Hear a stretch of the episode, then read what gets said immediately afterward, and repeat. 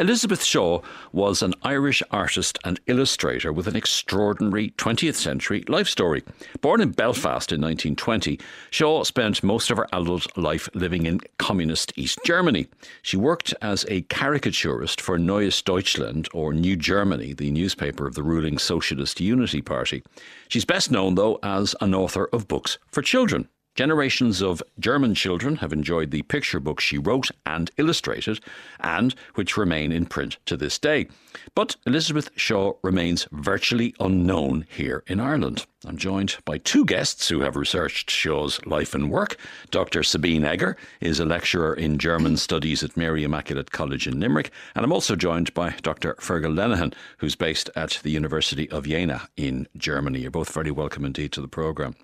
Sabine, um, tell us how you first became familiar with uh, Shaw's work when you were growing up in the, the 1970s through something called The Timid Rabbit. Yes, it's. Um, I mean, I actually uh, grew up in the west of Germany, in the Rhineland, but um, we had relatives in East Germany. My mother was from there originally, and an aunt used to send me children's books as a child. And one of these books was um, Der kleine Angsthase or The Timid Rabbit, which was published in 1963. And I quite liked it as a picture book as a small child in the early 70s because it was, you know, the story of a timid, chubby rabbit who overcomes his fear when saving his little friend being eaten by a fox. So, a quite simple moral story, but told with a bit of a sense of humor and also the illustrations were unusual, clear strokes, bright colors, like almost like cartoons. So I quite liked this. And at the same time, these books had a bit of a, an exotic flavor because we received parcels from East Germany on a regular basis from relatives there. And because they couldn't send so many other consumer goods as we did in our parcels to them, it was very often books, drawings, things like this. So quite a lot of my children's books were actually East German children's books. Now, as a child, you probably didn't pay too much attention to the author's name. Elizabeth Shaw wouldn't necessarily have meant anything to you, or wouldn't appear, appeared, particularly Irish. But you learned more about her later in life when you came across uh, her, her autobiography called Irish Berlin.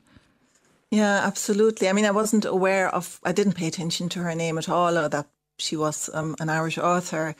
And it was much later when I started working in Ireland um, at the University of Limerick at the time in the late 90s. And at the time, um, had an interest, research interest in GDR literature, but I had done my MA in Northern Irish poetry. So I was looking for ways of maybe connecting the two. And at the Center for Irish German Studies in UL, was thinking about doing something in this area of Irish German relations in literature, maybe. And then came across when I was in Berlin this book by this Irish author, Elizabeth Shaw, leafed through it and saw that she was actually the author of this book that I remembered from my childhood and was quite surprised and then became curious about her background story and how come she ended up in Berlin and started doing research, um, used it in my lectures to some extent, um, started also lecturing then in children's literature. And decided it's quite quite a fascinating topic, um, it, particularly when when I realized that she was not really well known in Ireland, that her books hadn't really published in Ireland. Uh, it is an absolutely fascinating story. She was born in Belfast in 1920. She was the daughter of, of a bank manager. Tell us a little bit about her early life and when she left Ireland first. Yeah, I mean, she was born in 1920. Her father was from Sligo originally, but had moved to Belfast to take over um, the management of one branch of the Ulster Bank in York Street in Belfast. So she grew up in this area, which was, you know, quite a working class area. There was a, a tobacco factory opposite. They lived in this building on top of the bank, middle class background, Church of Ireland background, but kind of witnessing quite a lot of poverty around them.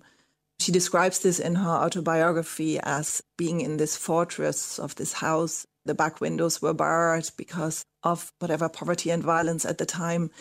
That she's from quite privileged background also becomes quite clear when she writes about her parents saying, "Oh, you can, you know, you shouldn't play outside in the streets with these children. You might catch lice or other diseases."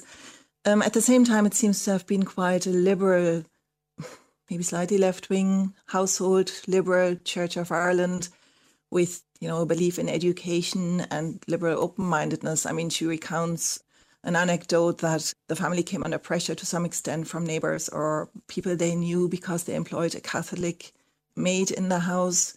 Um, so they weren't involved in sectarian conflicts. They were rather from an outsider perspective, but at the same time were also affected by this and aware of this to some extent. But she and her siblings led a privileged lifestyle. Mm.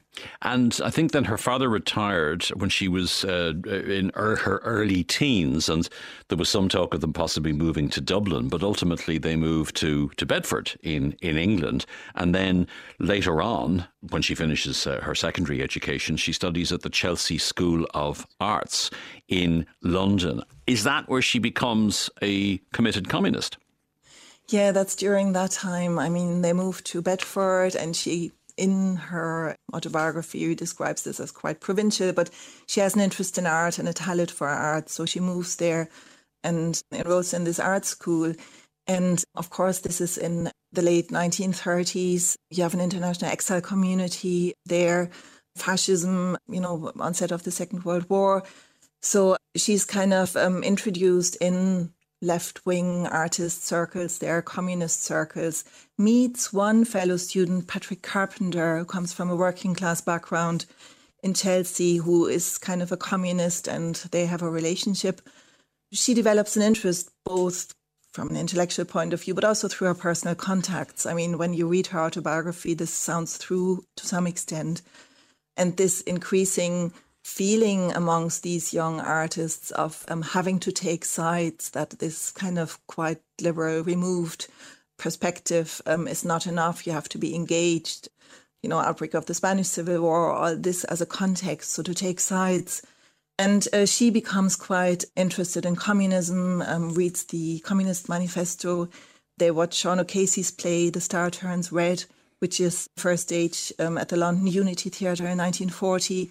So she develops an interest in this um, and becomes involved, and then also meets as one of these left wing young artists her later husband, uh, René Graetz, who is um, originally has a Swiss background, but um, also lives in London and is involved in this art scene at the time. And what brings her yeah. to Berlin after the war? Well, like she and um, I mean, they get married in 1944. And in 1946, they moved from London to East Berlin. And not that unusual again in these circles of a lot of um, quite idealistic, you know, young socialists. You have a lot of artists, German artists also, who are in exile in London and elsewhere, who then move back and believe they can participate in building this better Germany an anti-fascist state, something new. I mean, like, of course, you have much better known names like Bertolt Brecht, Anna Seghers, a lot of these communist artists going back and seeing their role as artists as taking a stance and helping to rebuild a better Germany after this war. So she's part of this kind of thinking. And also then with her husband, they moved to East Berlin in 1946 and quite immediately are integrated into the art scene there. So are able to travel to international exhibitions in the late 40s already. She gets some freelance work for media, doing caricatures, drawings, and therefore um, become involved quite early on. Mm. And now, Fergal uh, obviously uh, Sabine's introduction to Elizabeth Shaw comes from a work of children's fiction. Uh, your introduction entirely different. You've researched the, the propaganda caricatures that she made for Neues Deutschland or New Germany, a newspaper which was the main party organ of the communist regime. So very, very far from Timid Rabbits. Tell us, tell us about her caricatures. Yes, I suppose I'm more interested in the darker side of Elizabeth Shaw, but I must say I got to know her as well via my children here in Germany because we had some of her books as well. Elizabeth Shaw worked as a caricaturist for Neues Deutschland from 1950 to 1957 and produced r- very regular um, caricatures which were linked to different articles.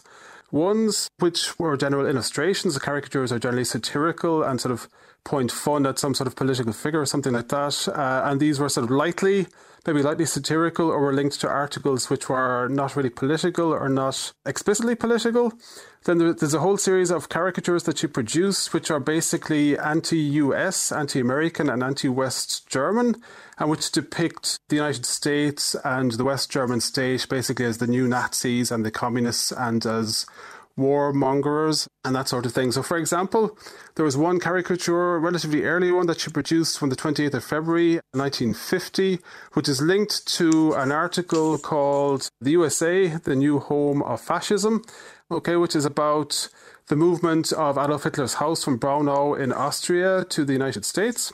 And in the caricature, uh, Shaw has, has produced an image of Adolf Hitler with his right arm up in a ship sailing into Manhattan. And in Manhattan, he's greeted by a man dressed with the cowboy hat. There's a man dressed with the Ku Klux Klan type figure with, with sort of a pointy hat. And there's another sort of, I suppose, capitalist looking type figure with the stars and stripes. And this is, of course, this is very, very normal type of caricature for East Germany at the time.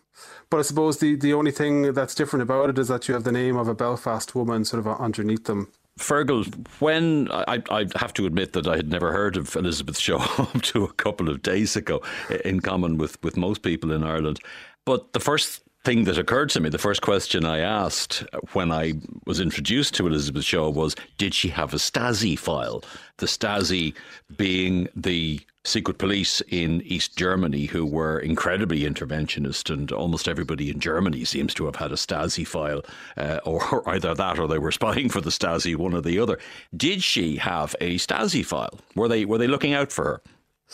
Yes, she did indeed have a Stasi file. That was something that I was also sort of interested in. And I did presume that they would have kept quite a close eye on her, not least because, I mean, she travelled regularly. She was a British passport holder and she travelled regularly to Britain and to the West and, and to the United States. And I was able to get access to her Stasi file because she was a public figure. It is interesting. It's quite thin. Okay, there's, there's not more than 20 pages in it.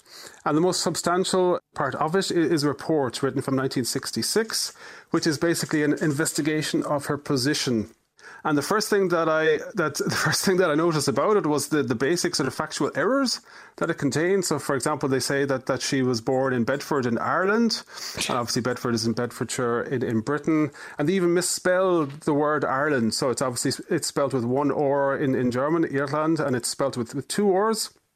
And the, the report is interesting, but it, it is basically compiled by the Stasi officials talking with her neighbours. And they basically come to the conclusion that, that Elizabeth Shaw is, is politically dependable and is a dedicated communist and dedicated to the ideals of the SED, the East German Communist Party, as is her husband.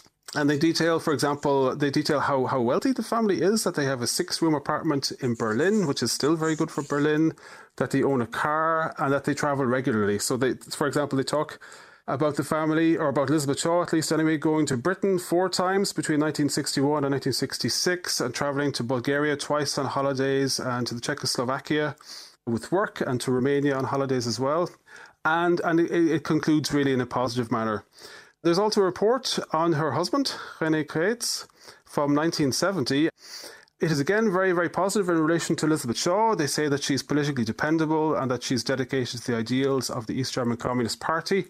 But now, whereas in the earlier reports they had said that, that her husband was also dependable, now they are of the belief that he is actually no longer dependable, that he is against East German cultural politics, largely for aesthetic reasons, and that he's in favour of westernization. And they even, they even cite a comment that he made in a private conversation from 1963 with somebody who would have been um, an unofficial Mitarbeiter, an unofficial informant for, for the Stasi. And in 1963, he had said to this person that he couldn't express outwardly his real beliefs about the East German state, basically. And it's also interesting because 1970 also marks a change in the style of, of his sculpture. Until that, he engaged in more of a, a socialist realist type of idiom. And from then on, from 1970 to 1974, he, he changes actually, changes tact and develops sculptures which are a lot more abstract.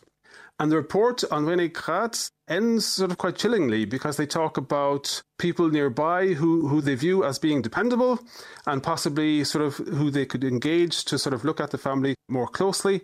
The report is it ends with, with the suggestion of a space that could be used for possible closer observation.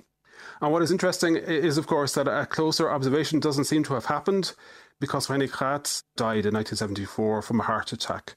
But at this stage, he was definitely seen as, mm. as not being sort of conformist in right. relation to the norms of, of the GDR. Sabine, she must have travelled to, and as did her husband, to East Germany with some sense of, of, of hope. Uh, how did she face then the, the inconvenient truth of Stalinism? Yeah, it's a quite ambivalent picture. If, if you again look at her autobiography, she writes at some point, Oh, we were all great admirers of Stalin and convinced that everything that came from Moscow could only be good, even if it was sometimes a little confusing. What we didn't realize then, even later, was the danger around us, the terror of Stalinism, which by miracle we survived. That's how she expresses it.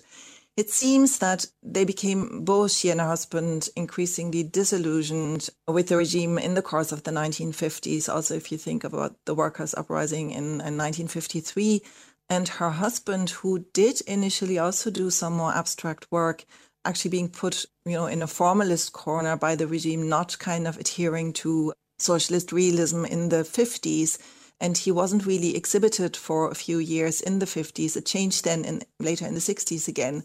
So in a sense, they both, um, to some extent, also through their wider circle of friends in the art scene, felt somewhat limited.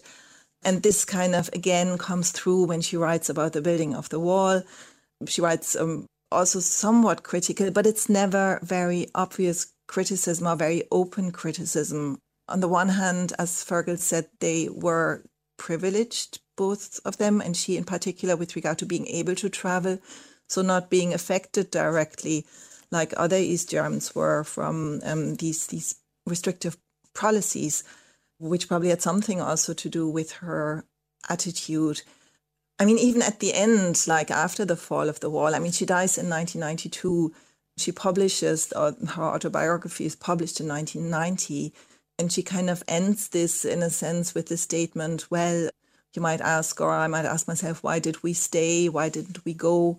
And she doesn't even give a clear answer to that. It seems to be this in between. And I think that throughout, she basically seems to have believed in the idea of communism and socialism, have seen aspects of the East German government as also negative, restrictive. For example, she criticizes an artist friend at some point, but that's also in the late 1950s, about not having supported Ernst Janka, who was the chief editor of the Aufbau Verlag, one of the main book publishing companies in East Germany, who is um, removed from his post because of a somewhat critical attitude.